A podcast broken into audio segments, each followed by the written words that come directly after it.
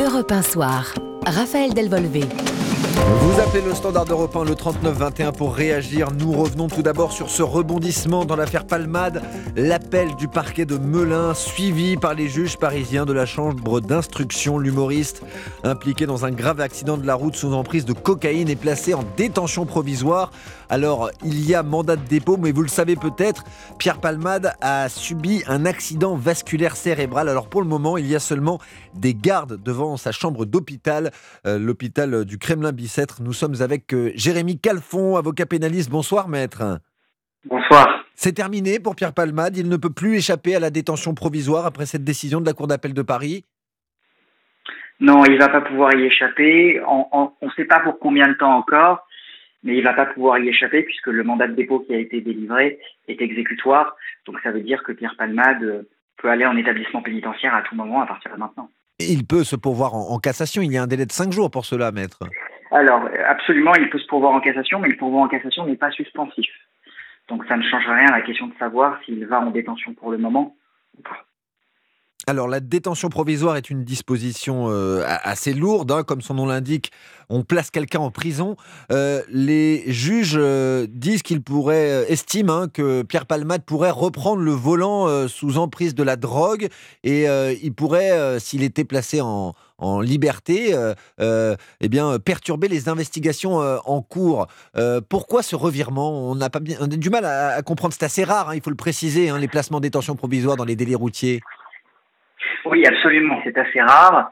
Et d'ailleurs, euh, il y a beaucoup de personnes de la communauté judiciaire qui ont, qui ont un peu de mal à le comprendre. Maintenant, euh, je n'ai pas lu l'arrêt. Néanmoins, vous donnez une information très importante, c'est la motivation des juges d'instruction qui estiment qu'en fait, que compte des juges d'instruction, n'importe quoi, excusez-moi, la motivation des conseillers de la cour d'appel, euh, qui, qui estiment en fait, et c'était une problématique depuis le départ, que euh, son addiction, notamment une addiction à la cocaïne, qui vous fait perdre pied un petit peu avec la réalité et qui vous fait sentir invulnérable, bah, pourrait l'entraîner à prendre le volant à nouveau. Et si ce que vous nous dites est juste, ça veut dire que la Chambre de l'instruction a motivé le placement en détention provisoire de Pierre Palmade euh, avec l'objectif que l'infraction ne se renouvelle pas. Ils ont estimé que la détention était le seul moyen pour que l'infraction ne se renouvelle pas. Alors on se pose forcément la question, cet arrêt de la Cour d'appel de Paris est-il rendu sainement, si vous me permettez l'expression, euh, maître Calfon? Euh, C'est assez rare la détention provisoire pour un délit routier, on, vient de le dire, euh, mais cette affaire Palmade, ça ne vous a pas échappé, est ultra ultra médiatisée. Alors forcément, on se pose la question, cette pression médiatique, voire cette pression populaire, n'a-t-elle pas joué dans l'esprit des juges ce matin à la Cour d'appel de Paris? C'est tout à fait possible. Euh, ce qu'il faudra voir, c'est voir comment l'arrêt est rédigé et comment cet arrêt est motivé. Si cet arrêt est suffisamment solide d'un point de vue juridique et factuel, alors on pourra dire que euh, la pression médiatique n'a pas joué. En revanche, si l'arrêt est un petit peu fragile, si l'arrêt est insuffisamment motivé, alors là, il pourrait y avoir euh, des soupçons, mais une chose est sûre, c'est que les juges sont des êtres humains et que les conseillers de la Cour d'appel qui ont jugé ce cas ont lu la presse, on regardait la télévision, on écoutait la radio, et à partir de là, naturellement, ça a pu les influencer, même si, sur le principe, ils doivent être sourds à ce genre de choses. Et puis, euh, il y a la notoriété de, Pierre Palmade également. Hein. Euh, on peut se poser la question d'une justice pour l'exemple. On se sert en quelque sorte, hein, je, mets les guillemets évidemment, hein, Maître Calfon, de la célébrité de Pierre Palmade pour bien rendre euh, bien un arrêt exemple il faudrait pas que ce soit un arrêt exemple. Hein. L'exemple, c'est le contraire de la justice. Maintenant, moi, je me souviens des questionnements euh, lorsque Pierre Palmade avait été placé sous contrôle judiciaire. On se posait la question de savoir s'il n'avait pas bénéficié d'un traitement de faveur. Là, on est en train de se poser la question de savoir s'il n'a pas bénéficié d'un traitement de défaveur. En réalité, ce qui est une évidence depuis le départ, c'est que la question de la détention provisoire se posait. Il n'était pas passé loin en première instance, puisque le bracelet électronique, mmh. c'est vraiment la mesure la plus contraignante d'un contrôle judiciaire. Ça veut dire que le débat avait été imprétendu. Donc là, ça a basculé dans l'autre sens. Maintenant, euh, le temps nous dira si euh, le tribunal médiatique a joué ou non. Ben, ce n'était pas suffisant, en fait, le bracelet électronique, euh, Maître Calfon? Bah, la cour d'appel, la cour d'appel a estimé que non. Maintenant, moi, je peux pas vous dire si c'était suffisant ou pas, mhm. dans la mesure où je ne connais pas les tenants et les aboutissants. Euh, une chose est sûre, c'est que de toute façon, dans moins de quatre mois, le juge des libertés et de la détention se reposera la question, puisque le mandat de dépôt est un mandat de dépôt qui dure quatre mois renouvelable, et à ce moment-là, nous nous poserons les mêmes questions. Mhm. Euh, voilà, je, moi j'ai un sentiment par rapport à ça, mais ça n'est pas mon rôle de vous exprimer euh, un sentiment que je pourrais avoir sur un dossier que je ne connais pas. Néanmoins, c'est votre sentiment de euh, citoyen ou votre sentiment d'avocat? Votre sentiment d'avocat mon, mon, sentiment de professionnel euh, est que les chambres de l'instruction ont un tropisme un peu plus répressif que les juridictions de première instance, euh, et qu'à Paris, ça n'étonne qu'à moitié un certain nombre d'avocats qui ont l'habitude de pratiquer cette juridiction.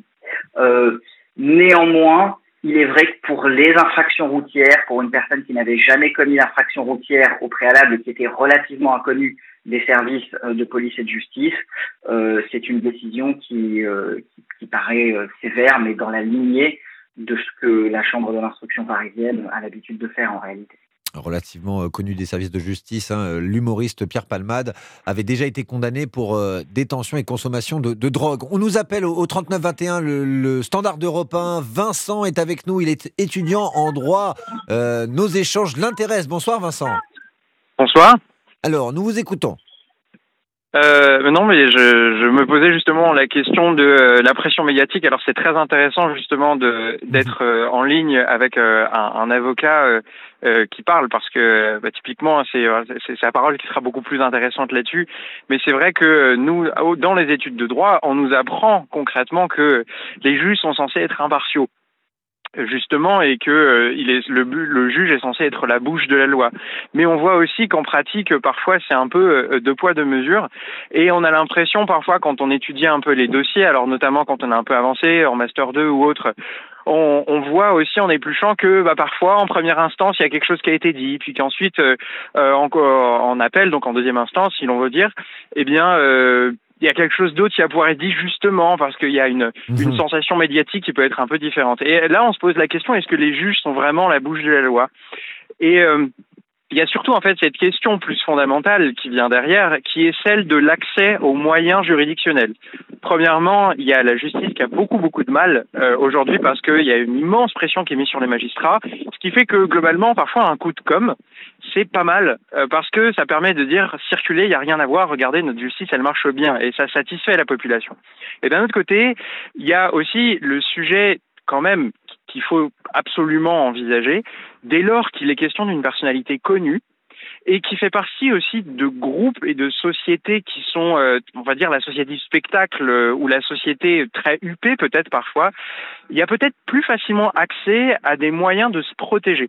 C'est-à-dire que on va peut-être, vu qu'on a une personnalité publique et exposée, mhm. ça paraissait logique qu'on va apprendre à. On va se payer les meilleurs avocats, grosso modo. Hein, ça. Non, mais pas que ça, parce que payer des avocats, votre avocat, si vous avez un, dossier pourri, il va pas pouvoir faire grand-chose.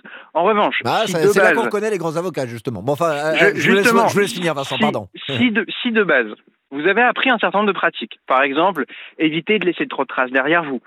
Euh, en vous rapprochant des bonnes personnes, parce qu'on a mis en relation avec les bonnes personnes dès le départ. Mhm. Si vous avez les moyens, en fait, de vous protéger dès le départ, vous faites partie de certains réseaux, bah forcément, en fait, la justice, elle va à deux vitesses, pas tant à cause des magistrats qui veulent pas appliquer la loi, mais simplement parce qu'ils n'ont pas de preuves, et on va pas commencer à rendre une justice arbitraire sur la base de suppositions.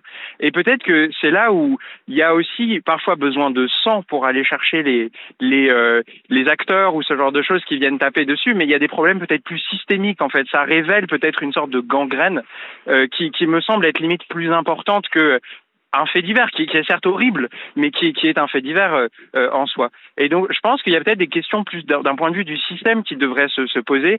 C'est-à-dire, comment est-ce qu'on fait pour euh, donner les moyens à la justice de bien faire son travail. Hein. Finalement, c'est surtout ça euh, qu'il y a derrière. Merci de votre propos tout à fait éclairant, tout à fait pertinent, euh, cher Vincent. Merci de nous avoir appelé au 3921, le standard européen. Maître Calfon, vous avez entendu les propos de, de, Vincent, notre auditeur, ce soir Alors, je ne pense pas que le fait que les personnes venant du showbiz et plus de moyens de dissimuler les preuves ou de ne pas laisser de traces derrière eux. On a vu le chanteur marocain Sadlam Jared qui a été euh, condamné pour viol euh, il y a quelques jours à, six ans d'emprisonnement. Par contre, ils ont plus de moyens pour euh, apporter des réponses des réponses aux juges. Là, par exemple, Pierre Palmade a pu bénéficier d'une très bonne prise en charge qu'un Kidam n'aurait sans doute pas pu obtenir aussi rapidement. Donc c'est plutôt de ce point de vue-là que, que ces personnes-là vont être privilégiées. Après, sur les moyens de la justice, euh, nous savons que euh, notre justice en France, euh, quoi qu'en disent les gardes des Sceaux, est en voie de clochardisation aiguë. nous avons un budget de la justice qui est absolument lamentable. On a beaucoup trop peu de juges, beaucoup trop, beaucoup trop peu de procureurs, et, et la justice dysfonctionne à cause d'un manque de moyens humains absolument criant. Merci euh, beaucoup, euh, maître euh, Jérémy Calfon. Je rappelle que vous êtes avocat pénaliste. Merci de nous avoir éclairé ce soir donc, sur ce nouveau rebondissement dans l'affaire Palmade. L'humoriste est placé en détention provisoire à la suite de l'accident qu'il a provoqué. Ça ne concerne pas l'autre affaire hein, sur détention d'images pédopornographiques dans laquelle, pour le moment, Pierre Palmade n'est accusé de rien. On le rappelle. Merci d'être avec nous sur Europe 1.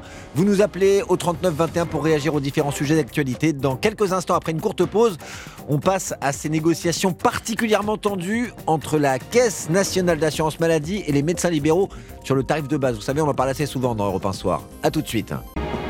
Europe 1 Soir, Raphaël Delvolvé. Le 39-21, le standard d'Europe 1 pour réagir. Nous sommes à 24 heures de la fin des discussions et tous les signaux sont au rouge entre la Sécu et les médecins libéraux.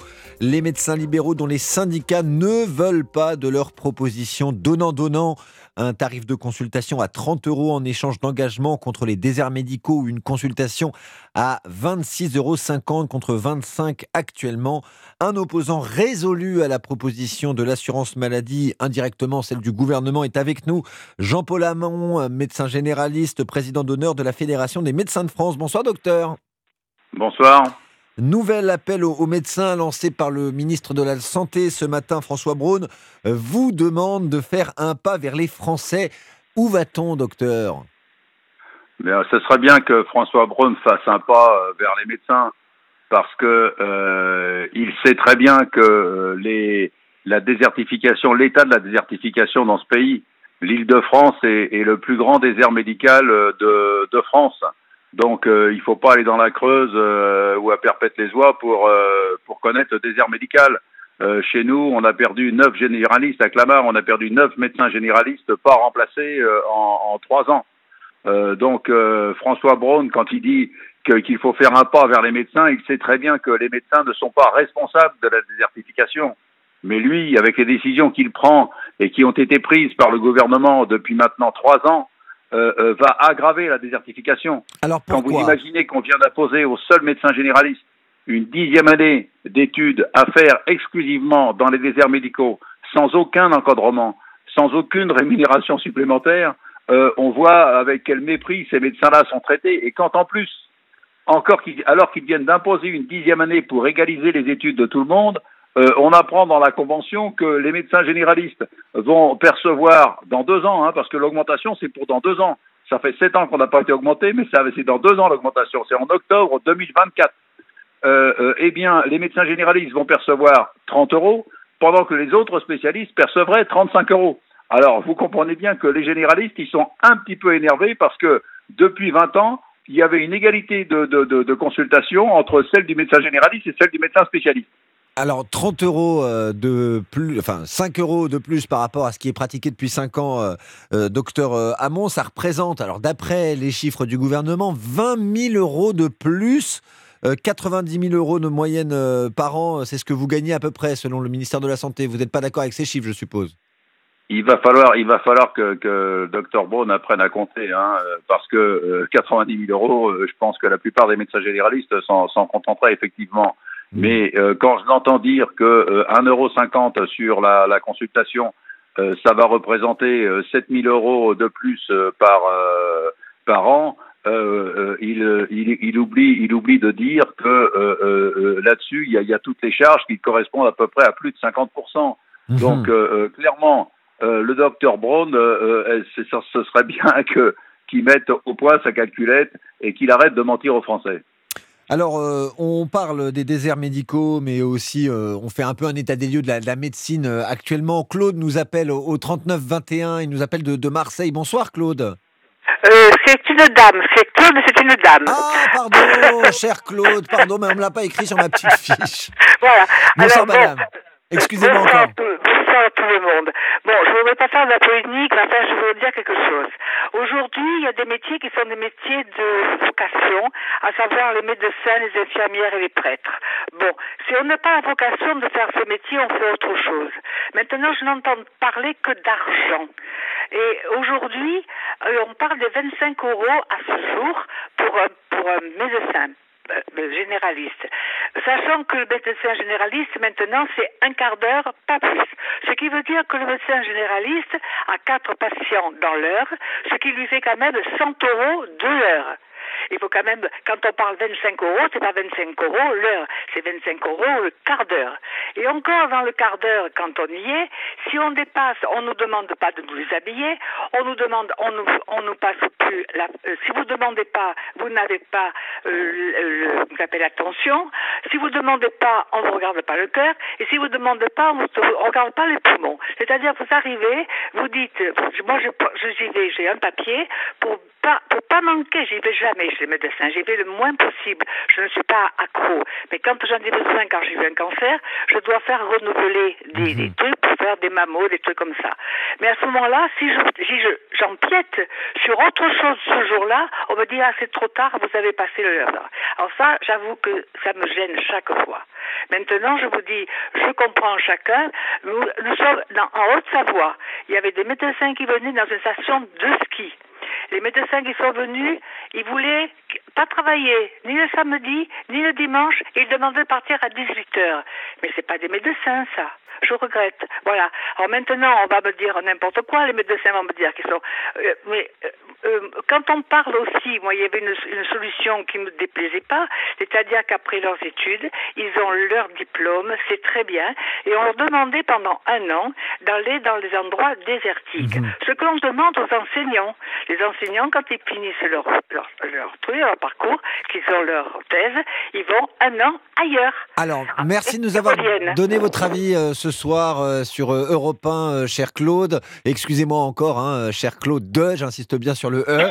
Le docteur Jean-Paul euh, vous a entendu. C'est vrai qu'on parle beaucoup d'argent, Jean-Paul Amand, dans, ce débat. hein. Mais on parle, on parle beaucoup d'argent, vous savez, mais on, on respecte absolument pas les médecins. On tient pas compte de la difficulté de ce métier. Euh, euh, et, et je lisais une citation de, de, de Didier Sicard, là, disait que le privilège du médecin, c'est la rencontre avec l'essentiel de l'humain, c'est-à-dire le rapport avec la mort. Et, et ce rapport avec la mort, là, on, on a méprisé, on, on, on méprise les médecins euh, euh, comme on les a jamais méprisés. On méprise les étudiants comme on les a jamais méprisés. Or, je rappelle que les étudiants en médecine se suicident. Euh, un interne se suicide tous les 18 jours. Les médecins se suicident. Les médecins ont un taux de suicide deux fois et demi plus que la moyenne nationale. Euh, on a beaucoup parlé des paysans euh, cette fois-ci. Euh, c'est exactement le taux de suicide des paysans. Donc, si vous voulez, il y a un moment où il faut permettre aux médecins de travailler dans de bonnes conditions. Or, il y a une étude récente qui montre que 48% des médecins sont en état d'épuisement professionnel. Mhm. Et cet épuisement professionnel, il est, il est aggravé par le mépris avec lequel on, on- on- on nous tient depuis, euh, depuis maintenant trois ans. Enfin, Euh, donc, pardon, si docteur voulez- euh, Hamon, mais l'État, je me fais un peu le défenseur de l'État, après tout, euh, c'est ça l'intérêt de, de vous avoir ce soir. L'État met sur la table 1 milliard 500 millions d'euros. Oui, mais écoutez, l'État, l'État va Enfin, investir gouvernement, pardon, 100 millions. L'État va investir, l'État va investir 300 millions dans l'armée, et c'est normal.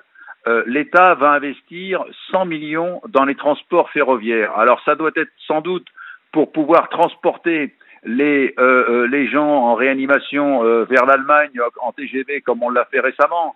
Mais il y a un moment où il va falloir investir dans la santé, réformer le système de santé, faire que le système de santé ait les moyens d'empêcher les hospitalisations et de raccourcir les hospitalisations. Vous Mhm. savez, il y a un couple sur lequel on s'appuie pas, c'est l'infirmier libéral et le médecin généraliste.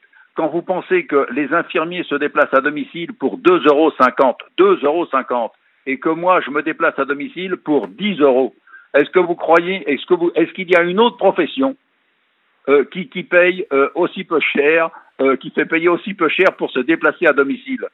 Mhm.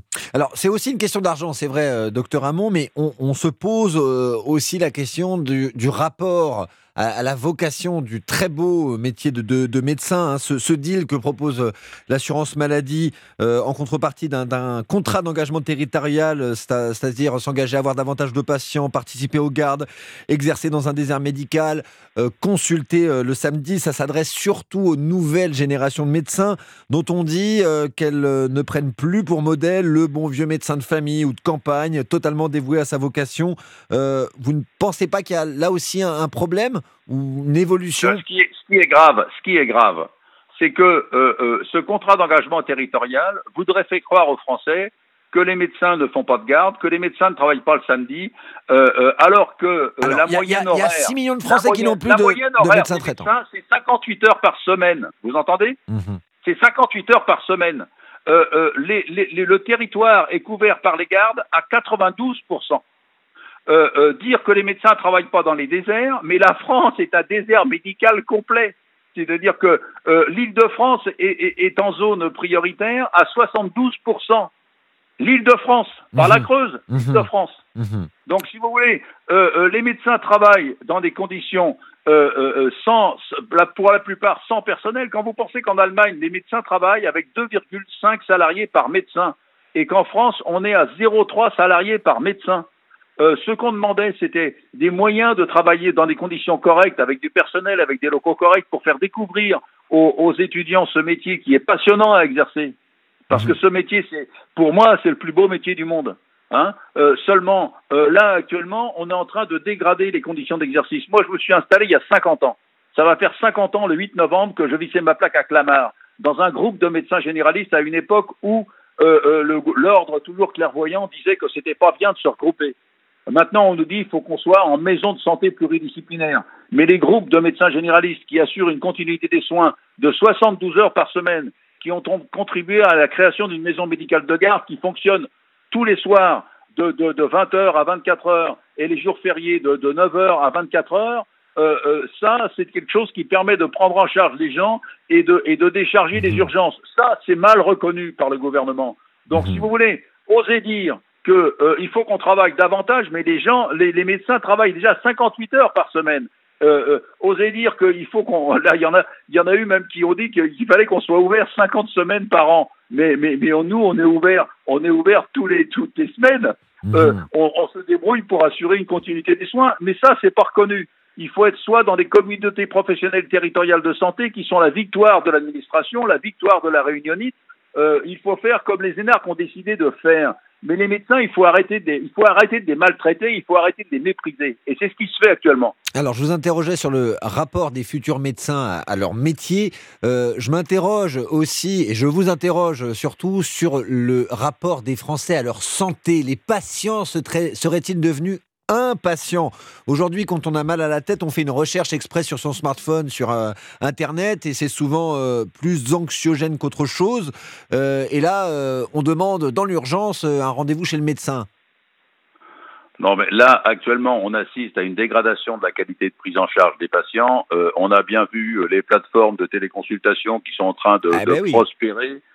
sans aucune régulation, sans aucune coordination des soins, euh, euh, et ça, bon, alors ça, c'est l'hypermédecine, c'est clairement une dégradation de la qualité de prise en charge des patients. La téléconsultation rend service, me rend service si je demande à un infirmier qui fait l'essentiel de son activité en dehors euh, de son cabinet, si je suis appelé pour une personne et que moi je suis coincé en consultation, je peux l'envoyer voir cette personne qu'il connaît et on se met en téléconsultation mhm. et on peut prendre en charge une personne euh, avec une téléconsultation avec l'infirmier. Encore faudrait-il qu'on rémunère correctement la téléconsultation et le déplacement de l'infirmier dans ces conditions-là. Et puis, si moi je demande un avis à un spécialiste ou à un dermatologue, et ça m'arrive régulièrement, je fais une photo d'une lésion, je l'envoie, et j'ai souvent la réponse avant la fin de la consultation, il faudrait que ça se soit rémunéré correctement. Donc les téléconsultations avec l'expertise, la téléexpertise avec les médecins spécialistes ou la téléconsultation avec les médecins infirmiers, ça rend service. Mais la téléconsultation faite par un médecin qui ne connaît pas le patient, qui ne peut pas l'examiner, euh, ça, c'est clairement une dégradation de la qualité de prise en charge des patients. Mhm. Alors, ce gouvernement qui est incapable de redonner d'attractivité au métier, de permettre aux jeunes d'avoir envie de s'installer, il est en train de dire oui, mais le métier, c'est pas grave. Vous savez, le métier de médecin généraliste, ça peut être fait soit par une infirmière, soit par un kiné, soit par le pharmacien, soit par une téléconsultation. On est en train de dégrader la qualité de prise en charge des patients. Euh, parallèlement, euh, on est en train de mépriser les médecins généralistes avec cette convention qui est une ineptie. Euh, et, donc, bah, écoutez, il y a un mouvement de mécontentement et il est parfaitement justifié. Vous avez la parole tous les soirs dans Europe 1 Soir. Il suffit pour cela d'appeler le 3921, le standard d'Europe 1, comme le fait Loïc à l'instant. Bonsoir Loïc. Oui, bonsoir. Alors, je crois que vous allez dans le sens du docteur Hamon, hein euh, oui, tout à fait. J'ai euh, bon, fait de, un peu de calcul finalement pour euh, au fil des, des, des, émissions que vous avez pu faire, donc pour savoir exactement ce dont on parle. Euh, effectivement, quand on parle de 7500 euros, c'est ce qui est avancé par certains membres du gouvernement c'est à peu près 7% du chiffre d'affaires en plus. Alors, excusez-moi, je vais vous laisser dérouler, mais je vais juste faire une petite précision. Le gouvernement avance un gain euh, annuel, effectivement, de 7000, 7500 euh, euros, comme vous dites, euh, si les médecins acceptent la proposition de 26,50 euros la consultation de base. Je vous laisse continuer, bien, Loïc. Bien entendu. donc 7500 euros, c'est à peu près 7% du chiffre d'affaires, donc parce qu'on parle bien d'un chiffre d'affaires hein, et non pas d'un revenu euh, d'un revenu euh, net, mhm. euh, alors que l'inflation, c'est 12% sur 7 ans. Euh, donc déjà, on a un, un gap qui est, qui est non négligeable. Et avec, ces, et avec ce chiffre d'affaires, là, on, on parle de, de, de payer l'électricité, les jardiniers, les agents d'entretien, les assistantes, euh, comment dire, les secrétaires médicales, qui eux ont des augmentations de salaire, sans, bah, ce qui est complètement normal, hein, soyons d'accord. Euh, les fournitures qui augmentent, les locaux à payer, donc le prêt immobilier, le, le prêt de patientèle pour certains médecins. Donc tout augmente, sauf, euh, sauf le chiffre d'affaires. Mhm. Donc en, en fait, euh, 26,50 euros, ça éponge à peine euh, l'inflation de ce que vous nous dites, Loïc. Hein? Mais non, ça éponge pas du tout l'inflation. Ça n'éponge même pas du tout. je donne la parole au, docteur, au docteur Hamon. Mais vous savez, bien sûr, la, la, ce on, a, on a calculé, on a calculé, hein, euh, le, le, rattrapage de l'inflation, ça fera une consultation à 28,30 euros. Euh, euh, sauf qu'il faut savoir que là, euh, la convention actuellement, on, on, la décide pour 5 ans. C'est-à-dire que euh, la consultation qui était, qui, qui, qui devrait être à, à 28,30 euros va rester, va rester jusqu'à pendant encore 5 ans. Donc, si vous voulez, on est très très loin du rattrapage de l'inflation. Et mmh. dans le contexte de désertification où on est, dans le contexte où il faut savoir quand même que 20% des internes, ceux qui passent des concours extrêmement durs, n'exerceront jamais. Les, les, étudiants en médecine qui, tomber qui rentrent avant, avant d'avoir le diplôme, ouais. Parce qu'ils découvrent, si vous voulez, c'est des gens qui sont, qui sont brillants, qui sont travailleurs, qui passent un concours extrêmement difficile la première année, et, et puis ils découvrent lors de leur cursus la dureté de cette maladie. Ils sont confrontés à la maladie, à la mort, à la fragilité de l'existence, et puis ils se disent mais je vais je vais je vais pas y arriver ou c'est pas finalement c'est pas ça que je voulais faire euh, euh et ils abandonnent 20%. Donc on est en train d'augmenter le numerus clausus, mais on n'encadre pas ces étudiants. Euh, on les soutient pas pendant leurs études. Mais vous voyez pas, docteur hier euh, hier j'étais au téléphone avec une jeune étudiante qui était vraiment très très très mal et qui n'avait aucun soutien. Une étudiante que je ne connaissais pas. Euh, euh, j'ai dû j'ai dû intervenir auprès de médecins pour qu'ils prennent contact avec elle, etc. Et aujourd'hui, bon, elle a, elle a été rassurée, etc. Mais, mais combien ont la chance d'être soutenues quand elles ne vont pas bien? Euh, c'est ça le, le, le problème de, de, de, des, des, études de médecine. C'est particulièrement dur et ça, ça n'est pas reconnu par le mmh. gouvernement. Mmh. Alors, vous l'avez dit, hein, ces négociations euh, eh bien, euh, bloquent hein, le, le, tarif de base pour les cinq prochaines années. Alors, s'il n'y a pas d'accord, ce qui va probablement être le cas, on va s'en référer à un arbitre, une arbitre en, en l'occurrence. Ça sera quoi un, un, accord eh bien neutre Qu'est-ce qui va se passer dans les prochaines semaines? Est-ce qu'il va y avoir une vague de déconventionnement, euh, comme l'envisage votre collègue Jérôme Marty de l'UFML, euh, qui a déjà lancé ses assises du déconventionnement? C'est-à-dire que bon nombre des quelques 111 000 médecins généralistes ou spécialisés euh, bien, vont sortir du tarif de la sécurité sociale. On va vers une américanisation de la santé où les, riches seront euh, les mieux soignés que les plus pauvres, euh, docteur Hamon? Non, je pense, je pense que ce mouvement de déconventionnement, en fait, c'est pour dire, euh, c'est pour dire une fois de plus au gouvernement, euh, écoutez-nous. Euh, vous savez, euh, il y a beaucoup d'argent qui est mis dans le, dans partout, sauf, euh, sauf dans la réforme du système de santé. Vous savez, les Français payent 43 milliards de, de, de complémentaires hein, d'or mutuel chaque année. Or, vous avez des complémentaires qui remboursent un petit peu n'importe quoi euh, euh, et qui dépensent surtout euh, près de 9 milliards en, en, frais de gestion.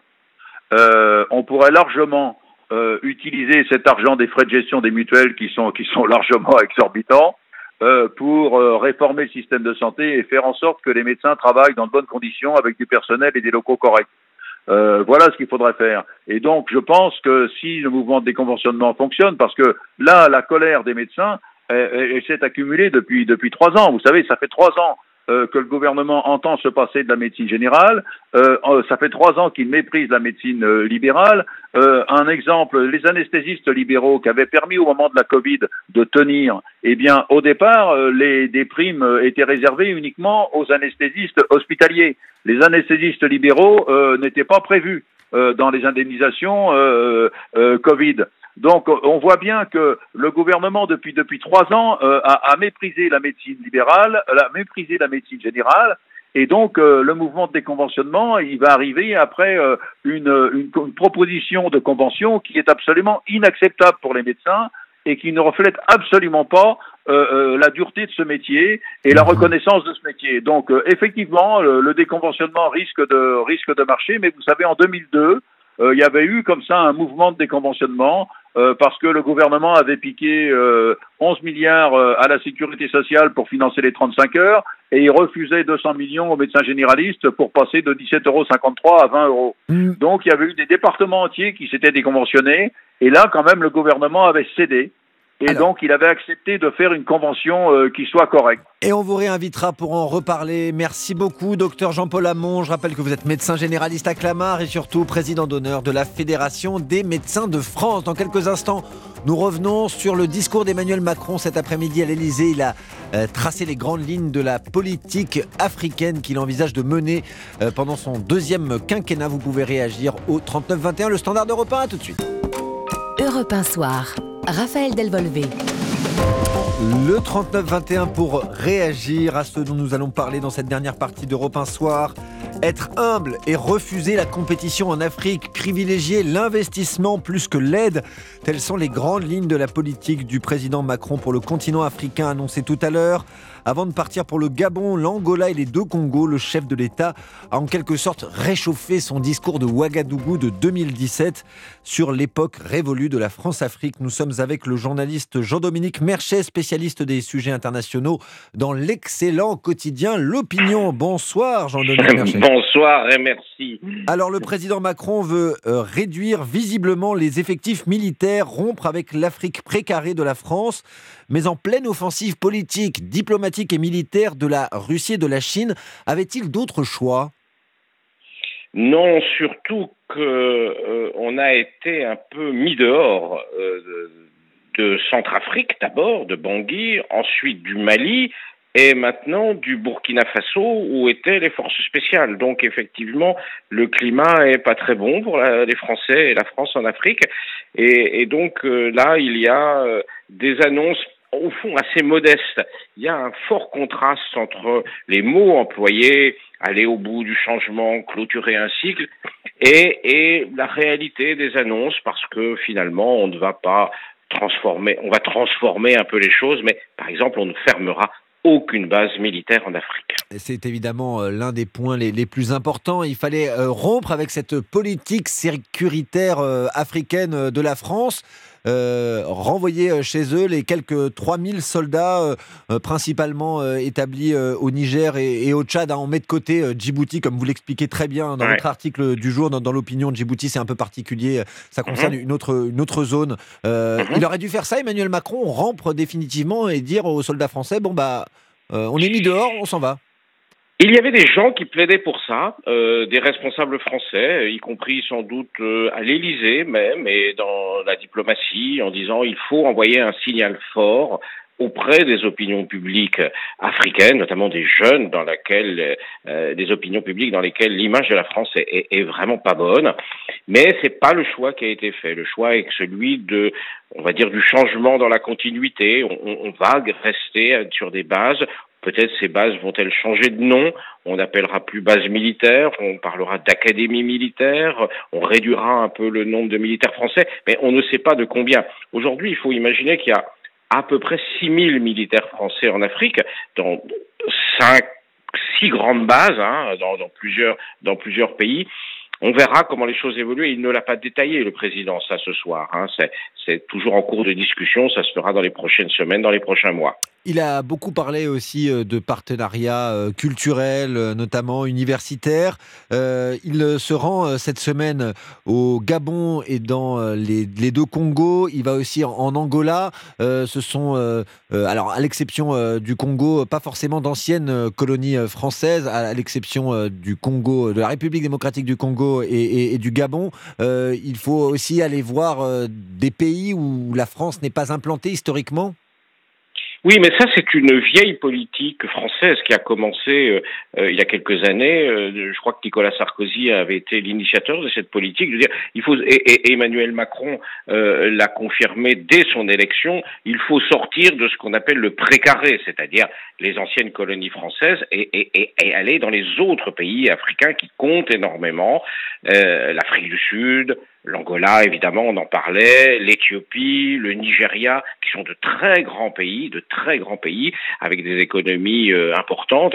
C'est vrai qu'il faut que la France sorte de son précaré, euh, les anciennes colonies. Mais, mais c'est un, mouvement qui est engagé. Ce qui, ce, la chose la plus fondamentale, sans doute, c'est que l'Afrique, les sociétés africaines se transforment beaucoup, rapidement. Elles sont jeunes, elles sont en pleine explosion démographique et, et on ne peut plus utiliser les méthodes d'hier euh, avec, avec ces pays. Les, gens ne le souhaitent plus. Les dirigeants, alors il y a des dirigeants qui sont au pouvoir depuis très longtemps et qui utilisent un peu la France pour se maintenir au pouvoir, soit en disant qu'elle fait beaucoup de mal chez eux, euh, soit en, en l'appelant au secours parfois. Mais les opinions publiques, les sociétés africaines se sont considérablement transformées depuis quelques années. Et la politique euh, africaine de la France aussi, Jean-Dominique Merchet. Est-ce que la France-Afrique, c'était vraiment euh, une réalité ces dernières années? Franchement. La France-Afrique, bien sûr que ça a existé. Euh, évidemment, elle est en crise, la France-Afrique. Elle est en crise en Afrique même. Regardez euh, l'échec euh, de l'opération, euh, l'échec militaire et politique de la France au Mali. Euh, on a été au Mali pendant près de dix ans. avec à une époque où les djihadistes déferlaient sur Bamako, ils ne se sont pas emparés de Bamako. oui, ça c'est un peu ce qu'on a raconté. La réalité est beaucoup plus nuancée, beaucoup plus nuancée que cela. Euh, c'est un peu une construction médiatique, ça. Il y avait évidemment une menace, euh, mais, mais jamais de colonnes djihadistes fonçant sur Bamako, comme on l'a raconté.